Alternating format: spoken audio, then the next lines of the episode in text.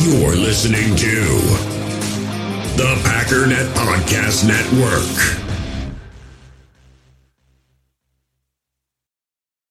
Left to restart the game. And this one carrying into the end zone about four yards deep. Here comes Nixon to the five. Left hash marks 10, 15. Hits a hole hard. He's to the 25, 30. Breaks into the clear. Keisean Nixon is off to the races. It's Secretariat of the Belmont. Down the split Came into the game, Wayne, questionable with a groin injury.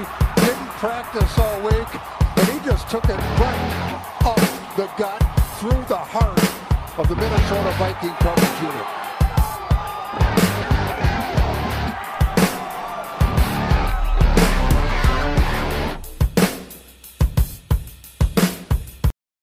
All right. What's up, guys? Welcome into Packers Total Access. My name is Clayton. You can check us out on packernet.com. You can find me on Twitter at Packers underscore access. If you'd like to email the show, you can send a message to Packers Total Access at gmail.com. You can text the show at 865 658 5824. We're going to cut to the chase. We got a very busy man. This guy is busier than a possum in a dumpster. I'm telling you, he's all over the place.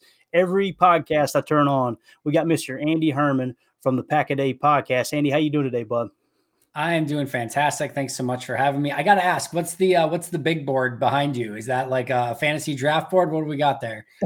no, it's funny you asked that. I'm actually not a fantasy guy, but okay. uh, I do a uh, I do a big board for the draft every year, and everybody makes fun of me. I've got the spreadsheet, but I just like the old school. But then, of course, it. after the draft's over, that's kind of the uh, the training camp roster. And it's funny you mentioned that, and, and everybody's going to think we coerced this, right? But we didn't you're one of the people I follow on Twitter during training camp, and I like to just kind of tally up positives and negatives on that board right back there, and uh, and kind of give me an idea of how camp went. We all know we tally it up and go, yeah, this guy's getting cut. Lo and behold, he makes the team, and the ones we think is a shoe in gets cut, but it's still oh, yeah. fun nonetheless. So, um, very much so. Awesome. All right. So let's do this. We're going to go rapid fire, Andy. Like I said, I know you're a busy guy.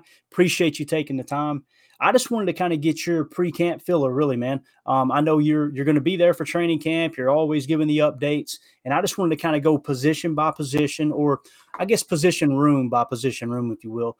And I just want you to kind of tell me, tell the listeners what it is that sticks out to you. What's the first thing that comes to mind? Or hey, look, you might want to look for this. What are you expecting? That type of thing. That sound good?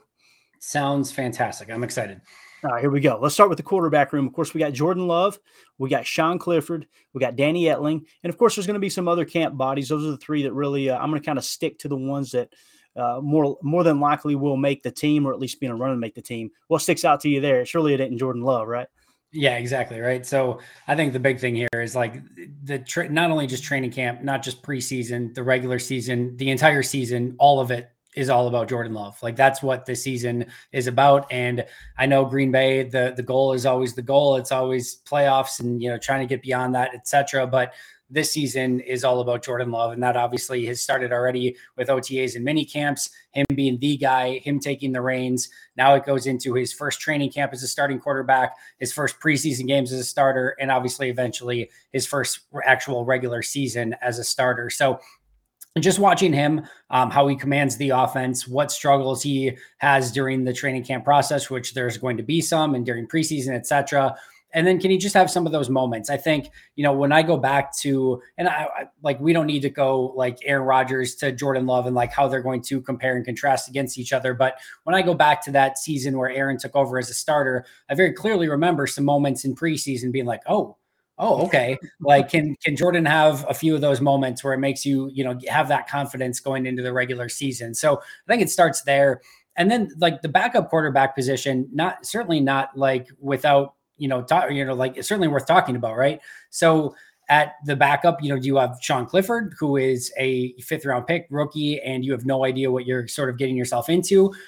I was looking back at Danny Etling. I posted this today. Don't ask me why. Uh, but Danny Etling uh, last season in preseason, 17 of 22, 77% completion percentage, 220 yards, 10 yards per attempt, touchdown, no picks, nine carries, 73 yards, and a touchdown. Like that's a pretty nice preseason. I think the issue with Etling, I was just looking at this too. Again, don't ask me why.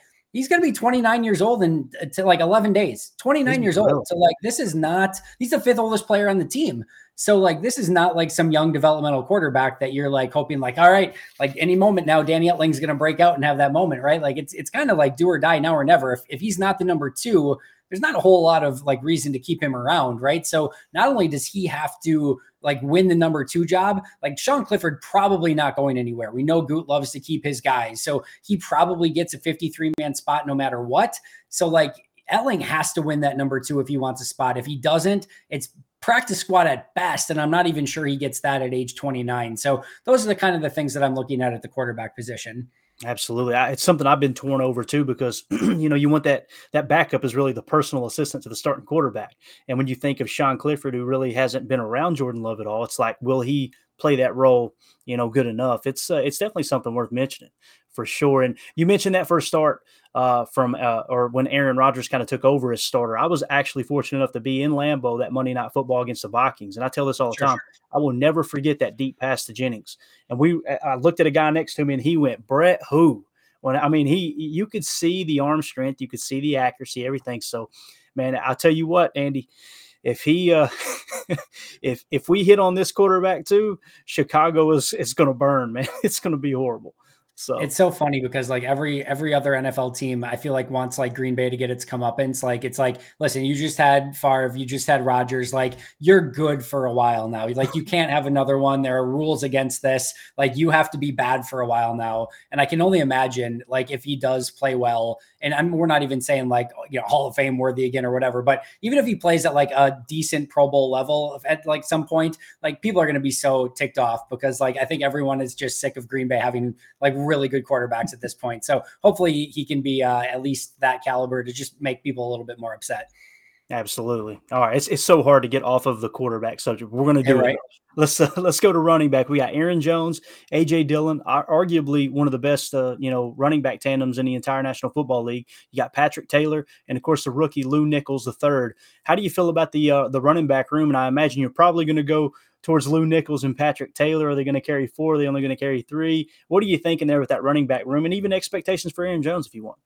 Yeah, so I think that you know the easy thing here is like Jones is one, Dillon's one A or one B, and like like that's the easy part, right? I don't see anything really changing there. I think Aaron Jones is going to probably be the focal point of this offense while they sort of figure things out. Jordan's a first time starter. You've got literally first and second year players at basically every wide receiver and tight end position outside of Josiah DeGuara and maybe Tyler Davis, right? So I think Jones and Dylan going to be the, a, a big focal point of this. So then it just becomes like who's your number three? Do they keep their? Remember, they only kept two at times, or they, you know, just yeah. kind of called people up from the practice squad as well. So um, that's an option as well. But I think you know you've got Patrick Taylor, who's like the um, master of nothing, but he does everything well. He's a good pass protector. He's a good power back. He can catch the ball in the backfield a little bit. He's always a little bit underrated, but he's a nice player. You got Tyler Goodson, who's all speed and has that you know game breaking ability. But the the problem with Tyler is that the thing he does really well is be a running back. And you know what they don't really need from their number three guy? A running back, because Aaron Jones and you know AJ Dillon are going to be the guys that are carrying the ball all the time. The number three guy is not really going to carry the ball, right? So you have to be a really good special teamer. You got to be able to come in, and if you do get snaps, be able to pick up the blitz, bring something different to the table. Uh, Tyler doesn't really have that. He's kind of like a just like again, if you need to give the ball to somebody 20 times in a game, or at least like maybe get an explosive play, like Tyler's your guy, but they don't necessarily need that with Jones and Dillon on their roster. And then we know again that you know Brian lo- um, loves to keep his draft picks, right? And yeah. I wasn't super like of all the draft picks, I thought Lew maybe had the the most you know nondescript um, rookie minicamp, minicamp OTA of all the draft picks, which he's a seventh rounder, so that's not like super shocking. But um, you know, he obviously is going to have a chance just based on being a draft pick as well. So I'm going to be focusing in on that number three spot. Does it go to Goodson, who's the best running back of the three? Patrick Taylor, who's probably a little bit better special teamer and can do a little bit of everything, or just the draft picker? And does maybe Emanuel Wilson, who's got some really nice size, a little bit of wiggle, um, can he get his name in the conversation as well? But it's certainly that number three that I'll be looking at. Yeah, and you were exactly right. Last last year, if I remember correctly, we broke camp with only two running backs. So it yep. wouldn't it wouldn't surprise us all if we broke with four this year, right? It's just the way it kind of goes. But uh, let's move on to wide receiver. We've got uh, Christian Watson, Romeo Doubs, Jayden Reed, Samori Toure, uh, Dontayvion Wicks, Grant DuBose, Bo Melton, Malik Heath, Jeff Cotton, and uh, we're also showing Duece Watts here according to ESPN. How what do you think about the wide receiver room? I think the word opportunity comes to mind, right? Watson and Doubs are going to be one and two in some capacity. And then, like, if you're a young, talented wide receiver, there's nowhere else in the league that you'd rather be than Green Bay right now because there are legitimate snaps up for grabs.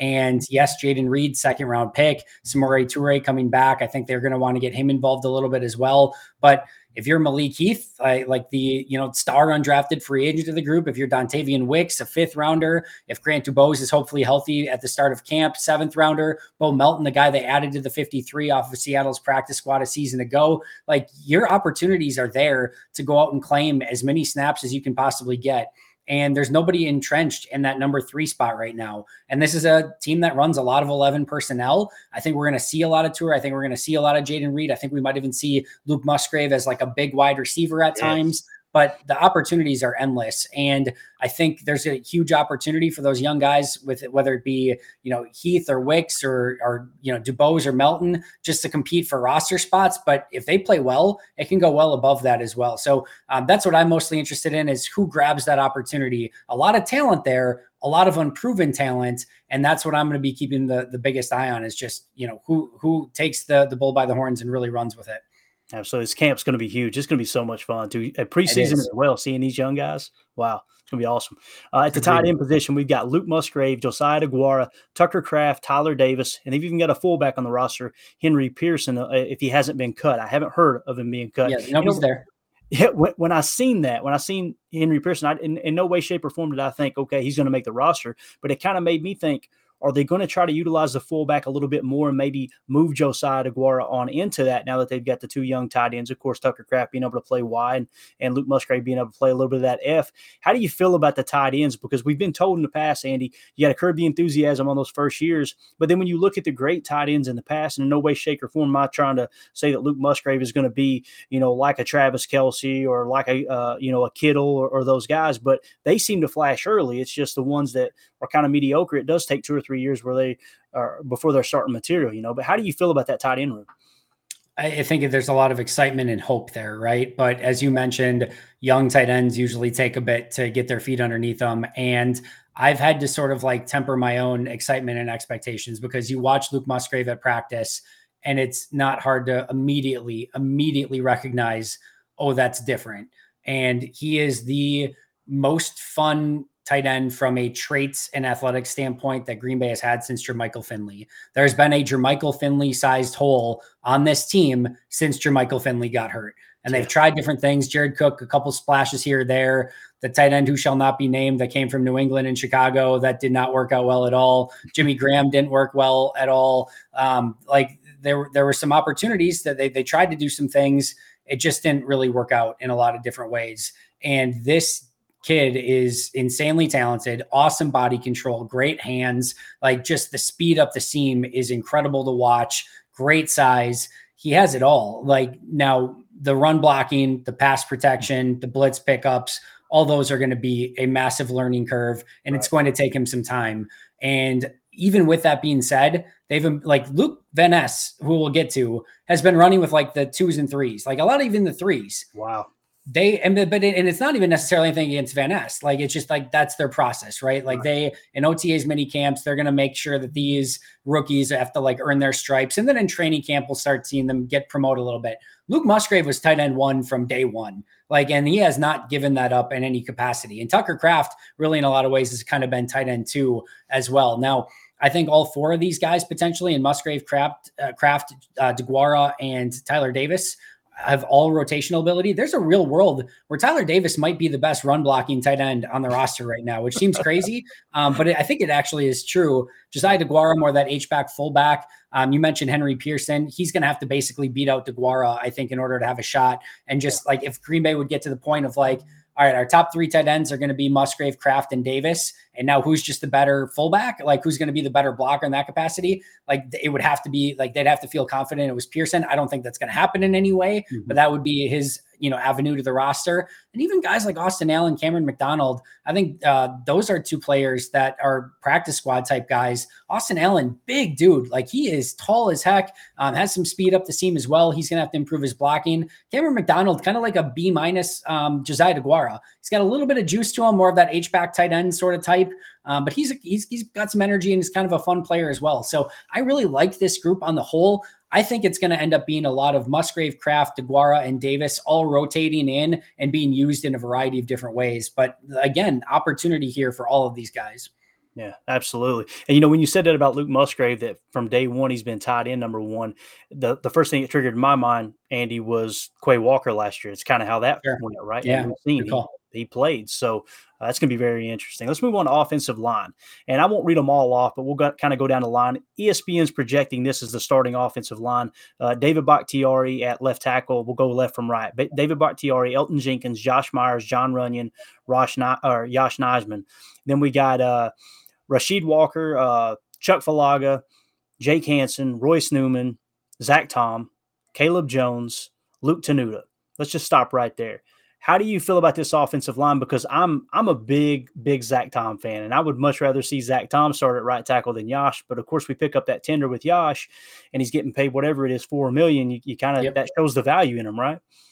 Yeah, potentially. Um, but I, at the same time, they're going to start their best five, right? And I think that maybe the the biggest, like most obvious training camp battle for a starting spot right now is is very arguably Zach Tom versus Yosh Nijman. And I think they're going to battle it out for the starting right tackle spot. I think there's a really good chance you get your wish, and that Zach is probably, um, I think, maybe slightly uh, the leader in the clubhouse to get that right tackle spot. But I think it's going to be a really well thought out battle. I think the other thing too is like if anyone, like let's say Zach Tom wins it, and anyone else on the offensive line gets hurt, I think you're going to see Yosh at right tackle and Zach take who's ever placed got hurt, right? Bakhtiari gets hurt, Zach Tom. Jenkins gets hurt, Zach Tom. Run uh, Runyan gets hurt, Zach Tom. Myers gets hurt, Zach Tom, right? So like I think that's what you probably end up with. Or even if you know Yosh wins the right tackle spot, he gets hurt, Zach Tom. So yeah. um, that, I mean, you have six starters, and that's a really nice thing to have for Green Bay. And I think the other thing that I'm going to be watching here is let's look at this, right? So Bakhtiari, Jenkins, Myers, Runyan, Tom, and Nijman are six starting caliber players, right? Right. Royce Newman, Jake Hanson, Sean Rhyan, Rasheed Walker, Caleb Jones, Luke Tenuta, those six have been on the 53 man roster. Like those are six players that have been on the active 53 man roster, including Hanson and Newman, who have started games for them. So you have 12 guys right there without like, that's not even saying if like what a DJ Say for a Chuck Filiaga or a Kadeem Telfort, who I like, um, if one of those guys all of a sudden steps up and gets their name in the conversation, then you've got 13. A Jean Delance, who they really like last year, they brought him in for a top 30 visit in the 2022 draft. And then once he became available, he did they didn't sign him initially. He became available during the season. They bring him to the practice squad, etc. So they have a lot of guys that they like in this offensive line group. And like I said, they, they have 12 guys who have been on the 53 man roster in some capacity going back to last season. So you're going to keep probably nine. So you're going to end up cutting probably three guys, um, at least two that have been 53 man roster players for you. So I think that is the other really fun thing that is going to like kind of play itself out is not just that starting right tackle spot, but who gets that eighth, ninth, maybe even 10th offensive line spot. Wow, that's awesome. Good stuff. Good stuff. Let's move to the defensive side of the ball. Uh, let's start with the uh, defensive line. They're projecting across the uh, three man front. Of course, if we're in a 34 front, uh, Kenny Clark, TJ Slaton at the nose, and then Devonte Wyatt. And then, of course, backups, you got Karl Brooks, Jonathan Ford, Chris Slayton, Colby Wooden, and Jason Lewan. Um, I, you know, I, am really, really excited to see Wyatt this year. But how do you uh, how do you feel about the defensive line? Yeah. So first of all, I think we're going to see a lot of two man lines, right? We're going to see a ton of nickel, which we usually see, and I think you're going to see a lot of base nickel with Kenny Clark and TJ Slaton. I think that's going to be sort of their base, and because what you really have to do with that two man defensive line, they have to be able to hold up at the point of attack in the middle. Because if you're giving like Green Bay allowed five yards per carry a season ago, and if those guys can't stay stout at the point of attack, you're in for a really long season, and you're going to end up in a lot of second and shorts and third and shorts, and you're just in no man's land, right? Green Bay did a really good job when they were in third and longs a season ago, but they just had a really tough time actually getting teams in third and long. So I think you're going to see Slaton and Kenny Clark be the two guys that try to just eat up a ton of space in the middle of that base nickel defense. And then once you get into some of those more passing downs, that's where I think you start seeing Devonte Wyatt become a little bit more involved as a you know uh, gap penetrating pass rush guy who can also defend the run when needed. And then your Colby Wood and your Karl Brooks, those are two kind of more pass rush guys as well. So I think they're going to be really smart with how they rotate those players. Was really impressed with how Jonathan Ford came in uh, to OTAs and mini camps. He looked a little bit more sleek and slender than what he was a season ago. I'm interested to see if he can find his uh, niche in this league as well. But I really like all six of these guys. There's a lot of hope and promise with these guys, but they actually have to put it together. We haven't seen, we, we've, we've heard last year, TJ Slaton is ready to take a step. We saw flashes of it. We didn't see consistency. Devonte Wyatt, first round pick, like and then like a 24 year old first round pick. We're hoping that he's going to come in and just like blow the roof off the thing. He plays like 300 snaps and doesn't really get the opportunity to do that. Well, now he does. And then you get two day three selections this year, including uh, Jonathan Ford, a day three selection last year. All these guys I like. It's just how do they utilize them, and can these guys legitimately either a take a jump or b um, be good as rookies? Because sometimes it's really hard and, and tough in the trenches in uh, the modern NFL. Absolutely. All right, let's go uh, edge defender here. Let's go weak side first. We'll go Preston Smith, Rashan Gary, Lukas Van Ness, uh, JJ Enagbare, Jonathan Garvin. Uh, they've got uh, Justin Hollins listed. And then we jump back over to Brenton Cox Jr. and, of course, uh, Ladarius Hamilton. I'll tell you, Brenton Cox Jr., I've, I've heard you talk about him. I've heard other podcasters talk about him. Uh, Jacob and I on one of my episodes, we actually jumped in and looked at some highlights and stuff. It's it's hard not to get excited when you see some of the flash plays he makes. But I think the big question, and I'm going to ask you this right off the bat, Andy. I can't get an answer from anyone, and and I know why, but I've still got to ask it just to just so I can sleep tonight. Rashan Gary, is he going to be ready week one, or do you think it's going to be week four?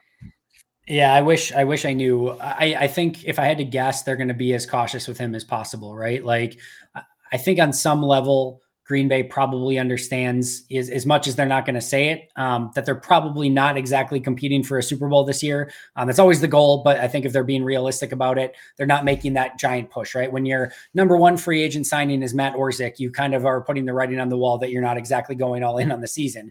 Mm. Um, so I think they're going to be super smart about it, and they're going to understand that this is the long game with Rashan Gary. I would expect him to get a contract extension at some point, whether that's still in the offseason or during the season will remain to be seen, but he's going to get that extension. I'd be shocked if he doesn't.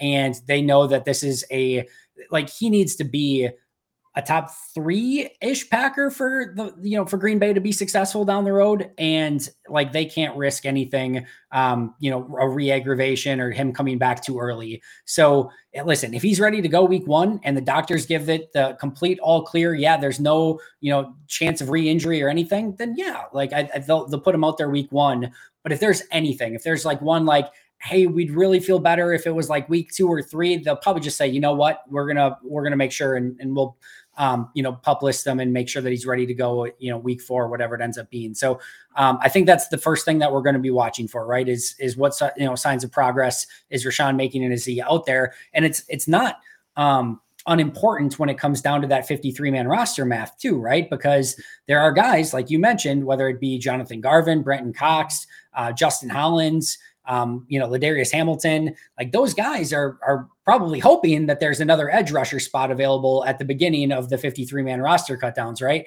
And if Gary's on the pup list, that opens up a spot. If he's on the roster, that takes away a spot. And I think that if Gary's on it, like either way, I think they keep five from this group. I think you've got Gary. We know Preston and Igbari and, and Van Ness are going to make it. And, and if Gary's there, then you've got one spot for Garvin, Cox, and, and probably Hollins, one of the, you know, one of the three from that group. Yeah. If all of a sudden Gary's not ready, he's on the pup. Now you're able to probably keep two of those guys, right? So it definitely changes the the roster math a little bit, and I think that's what I'm going to be most watching is uh, Gary's health, and then you know that that number five slash number six spot depending on Gary's health. Yeah, I, I think the one thing I would be disappointed about is if if Gary isn't ready and JJ Enagbare, you know, starts over Lukas Van Ness, and it's probably the right move, you know, especially like you said, him running with the twos and threes. But I'm, I just want to see Lukas Van Ness on the field so bad, Andy. But as we've learned in the past, I mean, we've seen it with Rashan Gary. It took forever to get him on the field, right? Um, so I, I'll say this really quick. I, I don't know what's going to happen with Rashan Gary. I feel very confident as we sit here on July 11th that Lukas Van Ness is going to play a lot nice. in early, like early and often. He's he's he's ready, like right now. Like this is a this is different than Rashan. Also, Rashawn was like Za'Darius and Preston had like their best right. seasons of their career in his rookie year, right? Like you could not take those guys off the field. It was like they were just too darn good. So um, that that played a factor with Rashan, but Van Ness is going to play outside. He's going to play on the defensive line. Like there's there's a good chance that the fourth defensive lineman on this team actually, after you know Clark Slaton and Wyatt, is Lukas Van Ness. Um, e- either way, he's in the top four of edge rushers in that rotation with Enagbare, Preston, Gary, and himself. If Gary's not ready, he's in the top three of edge rushers. He's going to play early often, and he's going to make an impact, in my opinion. Absolutely. Good stuff. All right. Inside linebacker, we got De'Vondre Campbell, Quay Walker. Uh, they bring back Eric Wilson, Isaiah McDuffie. Tariq Carpenter is officially at linebacker now. And you got a couple other camp bodies, you know, Keshawn Banks. I'm not, I'm sorry, not, yeah, Keshawn Banks. They actually have Brenton Cox Jr. on ESPN listed on the depth chart inside, too. I don't know how you feel about that. And then Jimmy yeah, Phillips. He'll be an outside guy. Yeah. So, so what do we think about, um, the inside linebacker position. You know, uh, I know Quay Walker had a lot of tackles last year. Uh, me personally, when I watched the tape, I wasn't as impressed as most, but I'm just a dumb redneck in Tennessee watching football, right? So, how do you feel about the inside linebacker room? No, it's it's you look at I think there was a stat this week that somebody posted on Twitter. I think it was like the the 33rd team or something that like in pass coverage, it was either them or PFF, one of the two. Like in pass coverage, like he was one of the best inside linebackers right. football, and the statistics look great. Um, and there there's a couple plays that he makes, you know, here and there too that he like they make you go, okay, like that's why they took him in the first round. The tape was all over the place. You, are not mistaken at all in watching that. Um, I was uh, more disappointed than not in the season that he had, but again, some really exciting and enticing flashes at the same time. So uh, this is all about Quay, right? Um, I think we know in some capacity. I think we saw the ceiling for De'Vondre two years ago. I think we saw the floor last year in De'Vondre, and I think somewhere in the middle is probably what we see out of him this year. It's going to be fine. Like probably not spectacular like the first team All Pro year, but I think he's still a really good player. And then this is all up to Quay. There's nobody behind him. Whether like I like Isaiah McDuffie, but like that's the guy that you want is like your number three or number four. Eric Wilson, really good special teamer. I'm excited about Tariq moving to linebacker. I think there could be a little bit of a niche role for him there, is maybe like the hybrid safety linebacker, maybe a little bit of a tight end coverage weapon sort of thing. Um, but this is all about Quay. And if he takes a jump, this defense in the middle of the field is going to take a legitimate jump. If he doesn't, same as last year, it's going to be really disappointing and it's going to be really tough to stop the run and be a better team up the middle. Um, and you're looking at probably another team that really struggles on run defense if he's not ready to take that jump. Got it. Got it. All right, let's move on to corner. We're coming down the stretch. We're going to do it anyway. We're going to hit our time limit, man. We got uh, Jaire Alexander. We've got Rasul Douglas. And then, of course, in the slot, it sounds like Keisean Nixon's going to take over at least early. And then, of course, you got Eric Stokes, where, you know, got the injury up in the air there. You got Shemar Jean Charles. You got Kiondre Thomas, uh, Corey Ballentine, and then Carrington Valentine out of Kentucky. How do you feel about the cornerback room? Yeah, like this group, I think the first thing to watch is, you know, very similarly to Rashan Gary is is what's up with Eric Stokes, right? Is this right. something that he's ready to go at some point in camp? Is this something where he ends up on the pup list? Like, is this a nagging thing? And I think the other thing with Eric too is like, all right, so he had a very serious injury, like Lisfranc injuries, nothing to, you know, um, you know, just write off this is a guy who won with 4-3-40 speed. Like it's not like he was the most technically sound corner in the world. It's not like he's like the most physical corner in the world. He's a great athlete, but his superpower was his 4-3-40 speed. If he comes back off of a Lisfranc coming off a season where he was nowhere near his rookie season last year and just didn't play up to his standards, which he has said himself, and now he's like a 4-5-40 guy, that changes a lot with Eric really Stokes. Does. So not not just is he back, but is he back to the player that he was prior to the injury? That's going to be a really big question mark. And then the other thing I'll say here is let's just say whatever happens with Stokes, right? Let's just say he's not ready to go at the start of the season. You've got Jaire and Rasul on the outside, Keisean on the inside. I like that group of three. I really do. I think they're going to be totally fine, and if not really good, at the corner position there. The number four spot then becomes super interesting because you are one injury away at that point from the next guy, not just like playing, like playing every single down. Like you're playing like you're nickel defense or you know dime defense in like every single play, right? Basically. So you're playing like 60, 70 snaps a game. Is that Carrington Valentine, the seventh round pick, who I loved in OTAs and mini camps, and I'm hoping he continues to impress? Is that, you know, um, you know, is it Shemar John Charles? Is it Kiondre Thomas? Is it Carrington Valentine or I'm going to do that a million different times. Carrington oh, Valentine, Corey Valentine, um, like who's it going to be stepping up and really taking that number four spot? So really, really liked Carrington Valentine and what he showed, but the pads aren't on yet, and there's a long way to go for him. So who takes that next spot is going to be really interesting as well. Yeah, and it, what was so interesting about Valentine to me, you know, I'm I'm, I'm a Kentucky fan, um, originally from Kentucky, and and the fact that he, if I remember correctly, he came out early. Is like he could have stayed another year, but he yeah, decided to come out early. That was kind of like, whoa, okay, maybe, you know, I mean, he's really betting on himself, right? Especially the fact that you can make money in college football now, but that's a story for another day. Um, let's move on to safety. So at the safety position, this is interesting to me. They've got it listed Jonathan Owens as a starter at strong safety, Darnell Savage at free safety, then Rudy Ford, Anthony Johnson Jr., Tarvarius Moore, Dallin Leavitt. Now we all know in this Vic Fangio style Joe Barry uh, defense, the you know the wide nine quarters, whatever you want to call it. Um, you know, typically those safeties are very interchangeable. They want to keep both of them on the shelf. No longer do you have the strong and the yep. free safety. It's just they've got to be able to interchange, move in and out. For me personally, I, am a big Rudy Ford fan. I would like to see Rudy Ford playing that left safety, um, and then of course I think Darnell Savage paying him almost eight million dollars. You got to put him, uh, you know, in that starting role, at least give him a chance to be the starter, although he's underperformed. But what do you think about them loading up on safety with all of these bargain deals, right? I mean, it, this is kind of like they're, to me, it seemed like, and, and, correct me if I'm wrong, Andy, like they took multiple swings, cheap free agency to try to say, let's say, let's see if these guys that we probably had pretty high draft grades on when they came out, let's see if they can stick. How, how do you see the safety room shaking out? Because this is, this is probably the biggest, uh, the most vulnerable spot on the roster, right? So you've got Darnell Savage on the last year of his deal. Then you've got Rudy Ford on a one year like deal. It's a small one year deal. It's a Tarvarius Moore small one year deal. Jonathan Owens a small one year deal. Dallin Leavitt, a small one year deal. All right, pop quiz for you. Of those four small one year deals, who got the most guaranteed money? Mm, the most guaranteed money for for one year deal, right? Yep. That's yep. so out of oh, sorry, not out of like out of the four one year deals. So Rudy Ford, Jonathan Owens, Tarvarius Moore, and Dallin Leavitt. Oh, gotcha, gotcha. Well, they signed Tarvarius Moore first, right? But I, yeah, I can't I, I can't answer that question. Is it Rudy? It is actually Dallin Leavitt of all people got the most guaranteed money of those four safeties. The point being is none of them got really much guaranteed at all. And the bigger point being is that they all have to earn their job in training camp. And what I would say here for these safeties, the four guys that I just mentioned, and then as well as um, Anthony Johnson Jr. and Innis Gaines, like those six, Darnell Savage makes the team because he's got a guaranteed deal, completely guaranteed deal and you like he just probably has a, a, spot on the roster by default. You can't really do anything with it. You cut him, you pay him the exact same amount of money anyway. It just doesn't make a ton of sense to do that. And he might very well be the best safety on the team, at least in the conversation, right? So he's probably the the one guy that's safe and probably the one guy that just kind of gets the starting nod, right? After that, out of Rudy Ford, Jonathan Owens, Tarvarius Moore, Anthony Johnson Jr., Innis Gaines, all of those guys.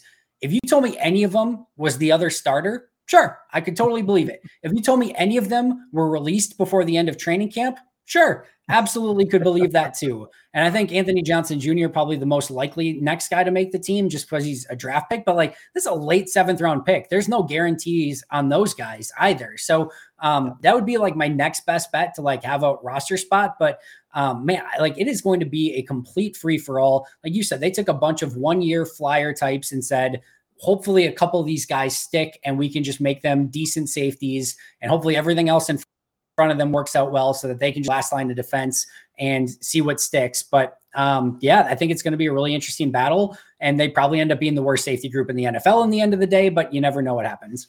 Got it. Love it, man. You absolutely crushed it. I'm telling you, I'm looking so forward to getting your camp updates. We really appreciate all the hard work you put in, man. It's finally paying off. I know we've seen the news here lately, how things have changed, and you're really, really keen on that full time, man. It's a dream Thank come you. true. It's exciting, and you deserve it, and we really appreciate it. This only thing I ask of you is please don't ever, ever, ever mention again that we had Keisean Nixon blocking for Amari Rodgers on punt return. Okay, that it just uh, instant, instant depression. So it really was. I've been going back and watching last year's games over, which I don't recommend to anyone, especially that you know five game losing streak in the middle, which I'm in the midst of right now. Uh, it's not super fun, but um, it's just interesting the things that pop out at you, and like seeing that first game with Jake Hansen at right guard and Royce Newman at right tackle with Zach Tom on the bench. It's like oh my goodness, and you see Sammy Watkins sniping snaps from uh, you know Romeo Doubs and Christian Watson. It's like oh my man, and then you all like the first game you see Amari Rodgers doing a fair catch and, and Keisean Nixon blocking in front of him. And it's just like, what what is going on? And then the, like Um, Amari has like an awful muffed punt against the I don't know, it like he had a thousand of them, so it's hard to keep track of which one it was. He's an awful muffed punt, and then you're like, all right, this must be the time where they like benched him as punt returner and then went with Keyshawn, and then you get to the next game and Amari's back there punt returning again. it's just like, oh, like yeah, so fun times to say the least. Devastating. Well, we've kept you too long, Andy. Thank you so much for your time, buddy. We really appreciate it. Appreciate you having me. All right, man. Have a great night.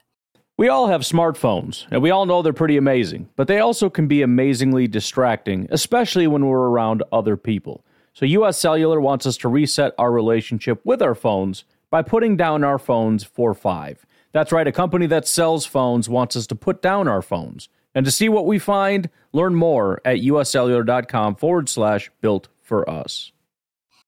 In the hobby, it's not easy being a fan of ripping packs or repacks. We get all hyped up thinking we're going to get some high value Jordan Love card, but with zero transparency on available cards and hit rates, it's all just a shot in the dark. Until now, introducing slab packs from arenaclub.com, the only repack that provides real value, a complete view on all possible cards, and clear hit rates for each one. Now, when I buy slab packs on Arena Club, it finally feels like I know what I'm getting. And honestly, the best thing for me and my son is the fact that we're kind of novices into this. When I walk into a card shop with my son, and a card says it costs $40, kind of just taking his word for it that that's a good value. So I appreciate the transparency on grading, as well as just getting excited about seeing what you could potentially get. Right now, you can get 10% off your first purchase by going to arenaclub.com slash packdaddy. Wow, that's crazy offer. 10% off a $400 slab pack. That's 40 bucks right there. Anyways, that's arenaclub.com slash packdaddy for 10% off your first purchase. All right, that was Andy Herman from the Pack a Day podcast. Really, really appreciate his time hopping on with us. Uh, just a an awesome guy, man. You guys, I'm sure if you found this silly little podcast, you're already following him and tuning into everything he's got going on. Just an awesome, awesome dude. We're going to bring Jacob in now from the Packernet Fantasy Podcast and uh, just kind of recap what we heard here a little bit, man. I'll tell you what, Jacob, he rapid fire, baby. That's how we promoted it. And that guy just carving out 30 minutes for us is absolutely huge.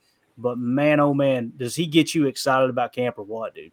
Yeah, yeah, that guy's the best, man. Like you said, his his Twitter updates are like just so poignant, and his YouTube, I just love the way he does it. He's so quick to the point. His titles are never, um, never not what they are what they're advertised, and he tells you all the information you need. There's not a lot of fluff, not a lot of filler. He does it with a little bit of a southern, a subtle uh, humor and sarcasm, and it's yeah, it's yeah. good stuff, dude. I was surprised at a lot of the takes he had. If you want to go through a couple of them, we can talk about it. Yeah, let's do it, man. I mean, not really much to really talk about with quarterback. It is what it is. Um, I thought it was interesting his take on Tyler Goodson because we had like Big Mac on last night, you know, talking about how much he loved him. I personally, right now, I would have put Tyler Goodson in my running back three, but after hearing that specifically and simple explanation of why they wouldn't keep him is because he's just a I shouldn't say just a running back, but he's a pure running back. He's a really good running back, but he's not a special teamer necessarily over a guy like Patrick Taylor or maybe even Lew Nichols or one of those deeper guys we haven't gotten learn about. So that makes a little more sense as to why he could be a casualty in that way. But um I yeah, you know, was- another thing about that too is think about if you're if you're losing late in the game and you know God forbid Aaron Jones or AJ Dillon go down and you need Patrick Taylor to come in or you need that running back to come in, you want that guy pass protecting. He was one of the best pass protectors, you know, of all the running backs last year. I know Aaron liked him a lot. Um, I believe, if I remember correctly, the big the play to big dog in Miami where they just kind of threw in on the fly a little wheel route down the sideline, that great catch. Um, I believe Patrick Taylor was the one who kind of made that play happen in pass protection. But what else? Right. What, what else were you gonna say there? No, I heard him talking about how one, how Musgrave is like the he's the true number one, getting all those reps. I mean, one that's great for my all my fantasy teams that I've drafted because I always pepper in a little Luke Musgrave right at the end. But three because just the fact, uh, other than Dalton Kincaid, the rookie that's over in Buffalo, I haven't heard much about them rookie tight ends being split out as a wide receiver. But those two specifically, they said they've got the body frame and they're so fast off the line that they could be a matchup nightmare for anybody in the slot. So imagine if there's a world where we have Watson and Doubs on the outside with freaking Musgrave in the slot, and who knows? I mean, that that would just be amazing. Uh, but then the fact that he said that Tucker Kraft could be our strong, our, our day one number two, and that he could be our best blocking tight end. I did see another breakdown of a different YouTuber who highlighted the fact that he was very willing to block. You know, he didn't have a lot of time in college, and the college wasn't against necessarily the best of competition, but he was a willing blocker. And I saw a couple of them where he literally he did the pancake. You could tell he was super pumped. Did that Tucker Kraft, you know, flex move. um, but is that do we got uh, is that Tim? Yeah, we got Tim in the house here on the line. How you doing, Tim? Uh oh. Hey guys. There he is. All right. What's going on, buddy? Man, just uh, looking at my notes. right. Same That's, here. that's what I was doing. One thing I thought uh, was, we didn't cover kicker, man. What what what's, Oh. what's up with that? What what? It's it's funny, man. I, I was gonna say, all right, who do you got winning the kicker position, Andy? But I looked up and we were two minutes over on our time. I'm like, now's not the time to be funny. This dude has got so much going on, so we just let him go. But yeah, you know, it, it it's worth mentioning though. It's it- you know, I'm kind of looking at Mason Crosby out there, still a free agent, but there's just I just don't see any way possible that they would. The only way I could see Mason coming back and and is if Andrews goes down with an injury, right? And that way you kind of preserve that four year contract as a rookie. But I think with them drafting Andrews uh, or Anders, however you say his name, I think he's going to be the kicker. Yeah, I've heard Anders, I've heard Anders. Down here, we would Anders. definitely say there's a hard on. on. Okay, Okay, come on. What do you got to do it, man? Come on. Just Hey, hopefully, uh, hopefully he kicks well enough for us to actually know how to say his name, right? There you go. That's the goal, right? For sure. And we got Dakota in the hopper here. As a matter of fact, let's go to Dakota in case he's at work. I'm not sure what he's got going on. Let's hear from him real quick, and then we'll get him out. Dakota, what's going on, buddy? What'd you think about all that? Uh, I well, hey, first of all, how, can you hear me? Because I got some Bluetooth in for some reason. Yeah, we got you, man. Cool. Uh, yeah, no, I enjoyed it. It's kind of like a, a clash of worlds, you know, having you and Andy on the same thing. I've been listening to Andy for a while before I discovered Packernet, so it's kind of cool. But um, no, I, I like. say Andy's awesome. Yeah, he's, he's great at what he does. He's like Jacob perfectly summed it up, man. You want good good training camp details, straight to the point. It's I mean, it's just it's it's perfect. Go ahead, bud.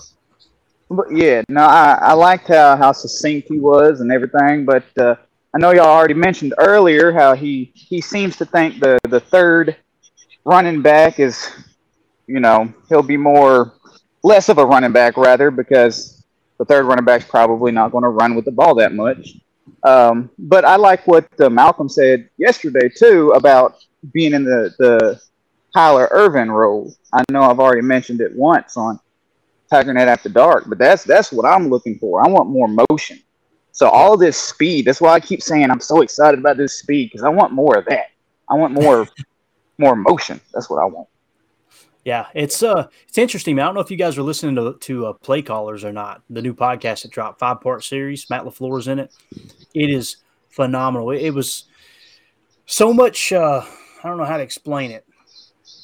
You guys have heard me over and over and over saying this is Matt LaFleur's offense, and I seem to be the I don't want to say the only person, but in the minority screaming this is Matt LaFleur's offense. This is the McVay version of this offense because Sean McVay, what he did with this offense when he went to LA is he looked up and said, "Man, in order to get my best players on the field, I need to stay in 11 personnel." So he found ways to use 11 personnel but still get to the same uh, passing concepts, but that got him away from that that style of running game a little bit more. Now, granted, that first year and that first time they went to the Super Bowl, they had Todd Gurley, which was one of the best backs in the league at the time. But it just kind of to me, it, it told the story on that podcast. You guys have got to go listen. I think it's episode two or three. It told the story of how he got into 11 personnel and away from what Kyle Shanahan was doing a little bit. And it was because you want to get your best players on the field. And really, to sum it up real quick, he said he looked out there and said, How in the heck is Cooper Kupp not on the field for us? Like, we have got to change something, get our best 11 on the field. Um, but when you talk about motion and things like that, it's going to be very interesting because what you then seen was Doug Pederson and the Eagles win a Super Bowl with the RPO. Now the RPO kind of invades all of this wide zone boot Shanahan style offense. Um, so when you talk about the motion, the fact that we haven't seen as much motion, maybe that kind of comes back this year a little bit because everything's cyclical, you know, within the NFL. But I'm with you on speed. Um, that's why I'm so excited to see Jayden Reed and Christian Watson back on the field together. But Jacob, what other note do you got, man? Uh, one thing, just because uh, it, it sparked a note that I took earlier when he was talking about how the Packers defense allowed five yards per carry. In addition to that, as a first down defense, we allowed six yards at least on an average on first down, which I mean, right there, that that kind of sums up, I think, the whole reason our in our our third down defense was actually pretty darn good. But the fact is, is they never really got to the third down when you're getting six yards of pop on first down. So yeah. if uh, that when that kind of was around that area when you're talking about Devonte Wyatt, and it kind of got me jacked up because I was a big TJ Slaton fan.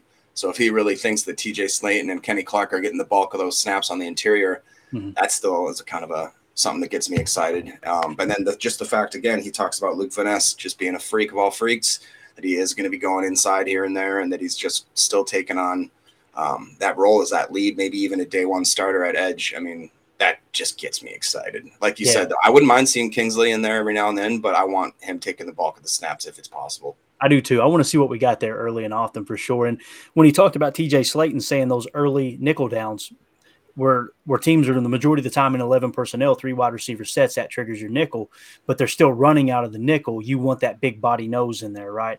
And right. then, of course, Kenny playing opposite of him. And, and if that keeps Devonte Wyatt fresh for the passing downs, that's exciting, right, Tim? Absolutely. Sorry, I was on mute. No, you're good, man and Jacob took all of my my good points. we, we take the we take the same notes. there you go. Jacob's been cheating on tests for years. I can tell you right now, man. That oh, dude, yeah. he, he that's just the way it is. Dakota, uh, is there anything you want to talk about before we let you go, buddy? We're actually at the 43 minute mark. I'm glad you guys hopped on here. Um, anything else stand out to you? Anything you want to hit on before we let you go?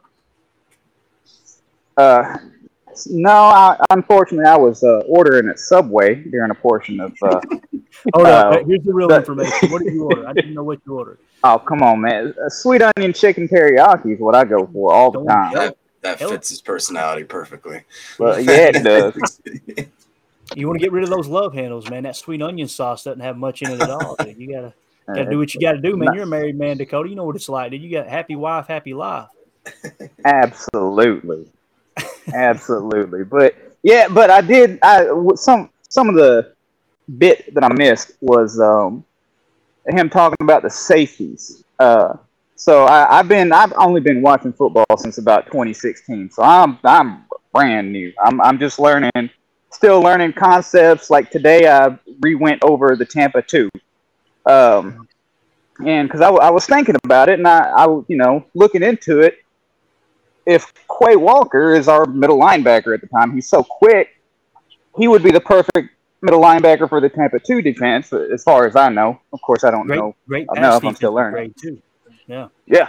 Because, um, yeah, and, and I know P, PFF put out that, that graphic that showed how he was one of the top, however many uh, linebackers in, in pass coverage. So, I mean, that, that would work just fine for the Tampa 2. So, I was hoping to hear his, um, you know, his view on the safeties. Uh, who who did he think that that might be our second safety, really? Because I know we got Savage, and did he think it was Rudy Ford or he, he didn't I didn't and you correct me if I'm wrong, Jacob. I didn't get the vibe that he thinks it's a slam dunk Rudy Ford. I think the way he looked at it is it's going to be a fierce competition, and he wouldn't be surprised if any of those four guys got cut. Now he pointed out that now you got to look at the guaranteed money, right? Who's got the most guaranteed money? Obviously, like you said, Savage is fully guaranteed.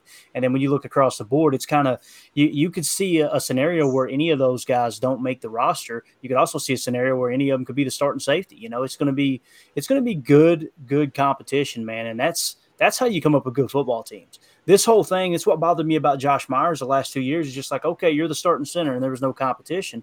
And and I don't think Josh Myers is a horrible football player. Don't get me wrong, but when you when you don't have any kind of competition, and like he said, you're looking over at Zach Tom sitting on the bench. You know, and times when you're starting people like Royce Newman that you know obviously underperform, it's tough. So when it comes to the safety position, though, Dakota, man, it's all about competition. Do you agree, Jacob?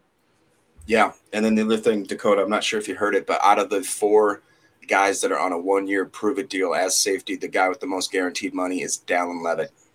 It's wild. And I did hear it, that. and what's crazy is that's your that's one of your big special teams guys, right? So yeah. it's like, okay, is he going to be playing special teams? Did he get that sweetheart deal from Rich? Because wasn't he like the first special teamer that he brought over from yep. uh, Oakland? Yep. Yeah, he uh, mm-hmm. he brought in him. He brought in Keyshawn, and then of course he it was under his recommendation to to go out and get Pat O'Donnell um, because he had you know ties with Pat. I think when Pat Pat might have been with the Raiders way back in the day too. Um, it's just it's cool, man, to see how this thing this whole thing's unfolding. And you were talking about Tampa too, Dakota. Another thing that's in that podcast, you guys, I'm telling you, man, you'll absolutely love it.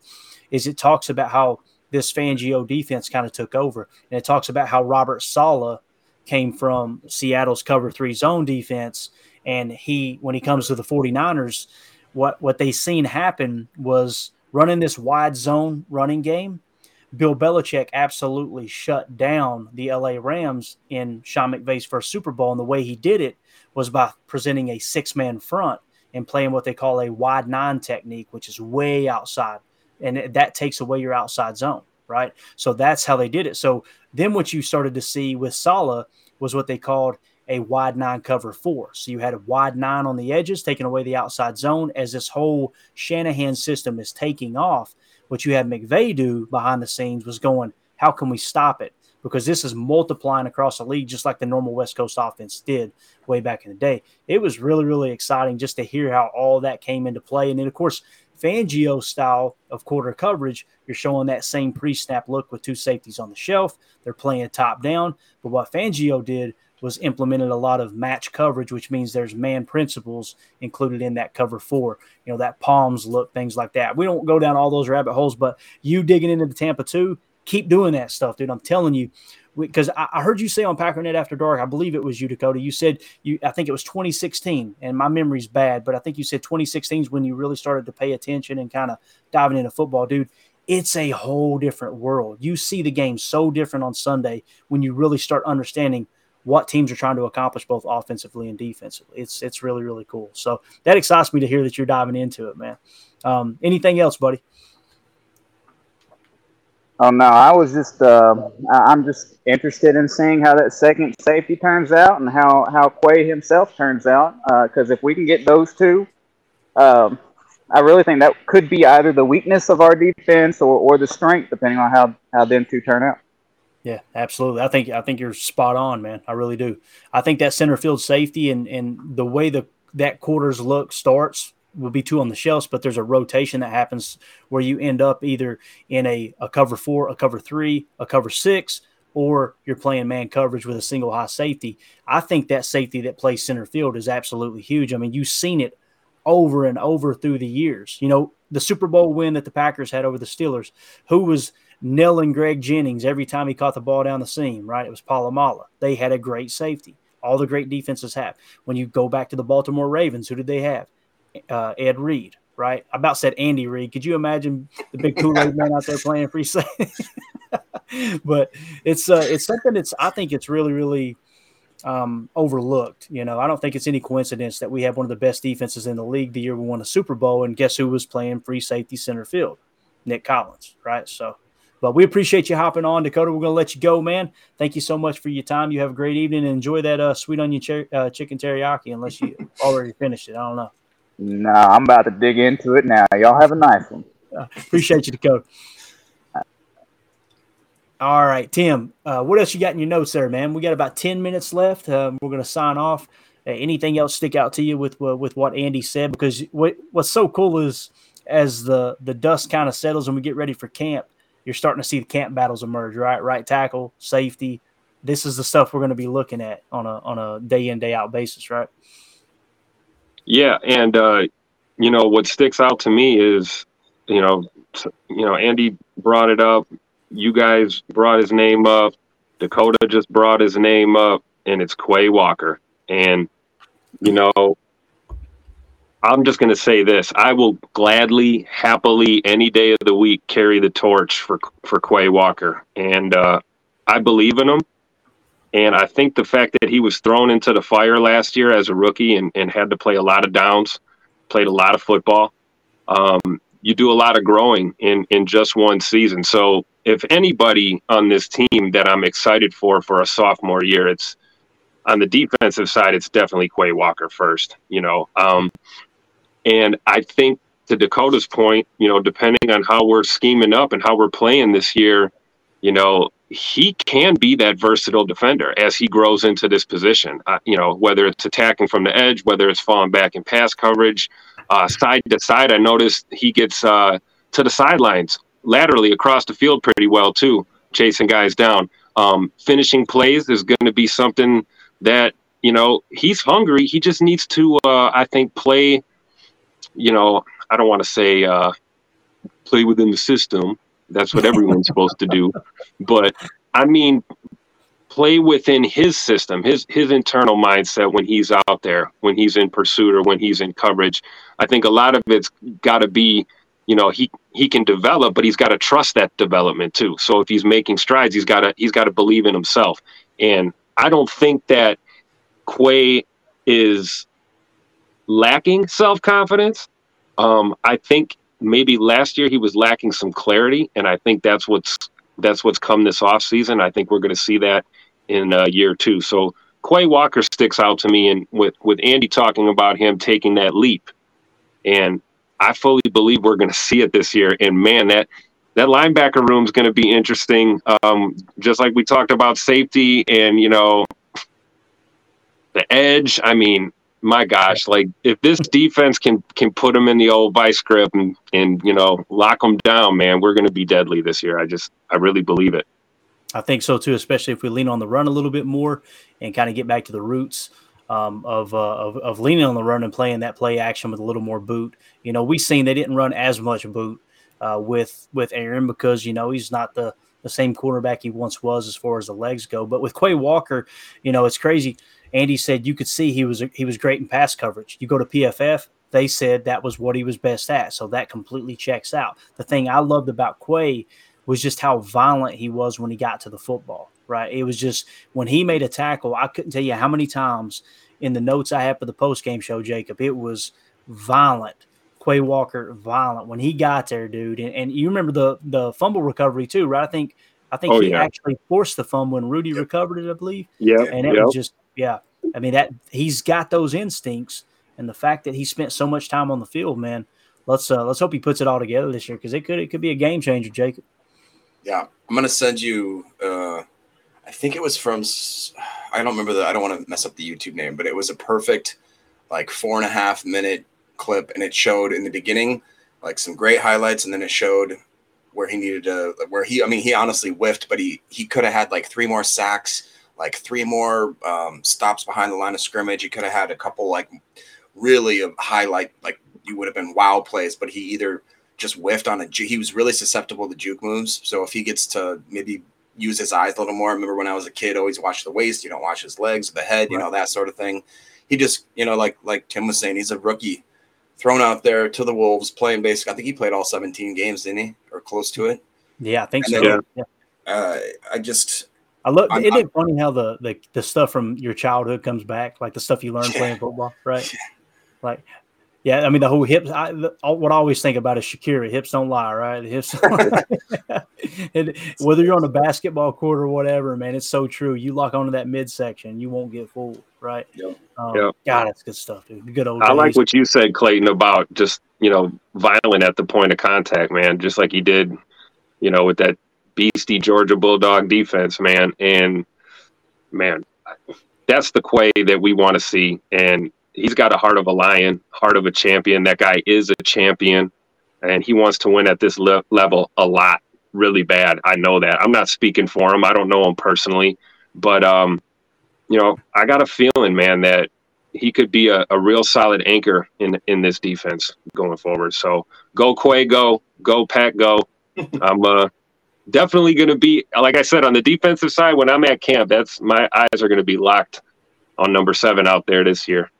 Heck yeah, we're gonna work you like a mule, bro, while you're at camp. We're gonna be asking you questions. We're gonna be getting pictures and everything, man. So it's nice to have some boots on the ground out there for sure. But, uh, Absolutely, uh, man. All right, brother. We'll let you go. We'll get ready to uh, wrap this big bear up. We appreciate you uh, hanging out with us, man. Hey, thanks for having me on, guys. Appreciate it. All right, thanks, take Tim. care, bro. All right, bye. Awesome. So that was Tim in Green Bay. Um, yeah, man, it's uh of course, Dakota in the chat says I need to see Quay knock some folks in the next week. yeah, dude, it's uh it's coming together, man. It's, and again, we do this every day. What it's the eleventh now, so we're just, saying, two, just two, two weeks, weeks, away. Two yeah. weeks, man. It's wild. You know what else is like kind of cool? Yesterday we were going into the draft and everything. I know. Wow. Yeah, think about it. Think about it like this though. So we're basically in the dead of the dead zone. Let's look at the last just like five days. Friday, you had that awesome interview with Tony Mandarich. Saturday, you had a great great show. Had Tim calling in. Sunday we did our post game that we kind of get used to with Ryan, myself, and you. Yesterday we had awesome uh, breakdown session with Big Mac, and then today you're with Andy Herman. I like. Yeah. Who knows what's going to be in store in another three months, guys? When we're actually have football going, we have highlights to talk about, stats to talk about. Oh my God, I'm just. It's yeah. to be almost too much. And and dude, it's a it's a testament to the Packers fans, really. I mean, Andy Herman's a Packer fan. You can see it. You can hear it in his voice, right? Mm-hmm. All these people we talked to. I mean, you seen you seen Tony Mandarich with the Green Bay hat on, right? That, that just fired me up because I'm going. I don't know how he feels about the Packers. You know, we're gonna have a conversation about it. Boom, camera comes on. He's got his Packer gear on. I was like, that's freaking awesome. It just, I don't know, man. When you got so many great people in the community, like you said with uh, with Big Mac, you know, um, uh, with Malcolm, he was just. Uh, you could tell he's passionate about the Packers. I, I, know you're one of the diehard Packer fans. That's what makes this stuff great, man. Um, I'm excited about it, and it, it's funny. You know, we've had some great guests, and we're going to have uh, more of them, uh, and, and most of them will be returning, I'm sure. You know, if uh, unless my accent scared them off, but um, the one thing that Peter Schrager said from Good Morning Football, and I like Peter Schrager. Th- he's one of the few people on that show I can stomach because he's he's a real insider. He's got great relationships, great friendships with uh, with the McVay tree. Um, has a great podcast. I'm going to curse here, so if you got kids in the room, earmuff it. But he he said something one time that really resonated with, with me because he asked Sean McVay, "Hey, what advice do you have for people that want to be coaches?" And then Sean McVay, which is so freaking huge, he turned around and asked Peter Schrager and said, "Hey, what advice do you have for people trying to break into your business?" And and he, you could tell he kind of blushed. You could hear it in his voice, but he said uh, two things really: work hard and don't be an asshole. That's what he said. And and it's it's true, it's man. True. If you don't buy into all the Twitter beasts and you don't get into all the arguments, and you meet some really good people, choose to see the positive in everything. And the ones that are going to act like knuckleheads, hit that freaking block button and move on, man. That's all you can do. That's it. Life's too short.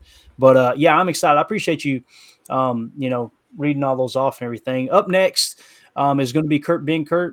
Um, we're probably going to get him on here in the next week or two. I got to check in with him. That dude's traveling the world, but what an awesome guy. Awesome. And we got a couple other ex Packers too that are in the hopper. We'll see what happens there. I'd like to check in with uh, with Krista Watson too, man. Um, oh, just yeah. to kind of see, hey, now That'd that your son's cool. been in the league for a year, what's changed? You know, what's the mindset going in, this and that. I guarantee you, she still got that bulldog mentality. It was oh, just oh, yeah. awesome when she the way she signed off to go go kick some you know yeah. what you know it's just like that's that's where that kid gets it from so yeah pretty cool um, anything else you got, buddy? Before we wrap this thing up, I appreciate you taking time to hop on here, man. I know you were in the in the queue listening to the uh, interview with Herman too. So yeah, no, it was just interesting. I felt like kind of a fanboy sitting there. It's kind of cool, like you said, meeting people that. Uh, I mean, that's the dream. Basically, we're watching that guy do what all of us would love to do: work and work and work, and then all of a sudden it pays off. And yeah, like you said, can't uh, can't happen to a better guy. So I'm just I'm pumped to just sit here and listen to you guys talk football. It's pretty cool. Heck yeah, dude. Awesome. Well, let's wrap this big bear up. I got to go downstairs and try to save my marriage because I'm usually done way earlier than this. So yeah, dude, it's late. We're gonna get out of here. We appreciate everybody stopping in, man. We had some uh, some great viewer counts there. I appreciate, really, really appreciate how the chat laid low tonight. You know, we had more viewers tonight than we've had ever on a live stream, and there was no chats other than you know obviously Dakota who was in here with us just a second ago, and it's you know there's there's a time when you just got to shut up and listen, right? And I try to stay out of the way when Andy was talking, but we definitely appreciate his time. Jacob, thank you so much for hopping on, dude. Hey, we're getting more and more consistent with this, dude. And uh, I don't know about you, but I'm having fun, man. Dude, it's think about where we've come now from where we were just like a few short months ago. It's it's getting it's getting nearly professional. Yeah, yeah. Borderline. Uh, if, I get some, if I get some speech classes, we're we're golden, right? That's all we need. So we appreciate everybody hanging out with us. Those of you listening on the pod, thank you for making us a part of your day. As always, let's go out and be the change we want to see in the world and go pack go. For Jordan Love. 37. Here he is throwing in the middle. It's caught by Watson. He's got great speed. Turning the corner. Christian Watson down the sideline. And he will score. Whoa. To To a one score game. This one is the stunner. you basically feel like, all right, this Eagles team sort of has this thing under control, and then Christian Watson hits the Jets again. Six touchdowns now in the last three games. He is really something. When he gets in the open field and running, that was some throw by Jordan Love, too.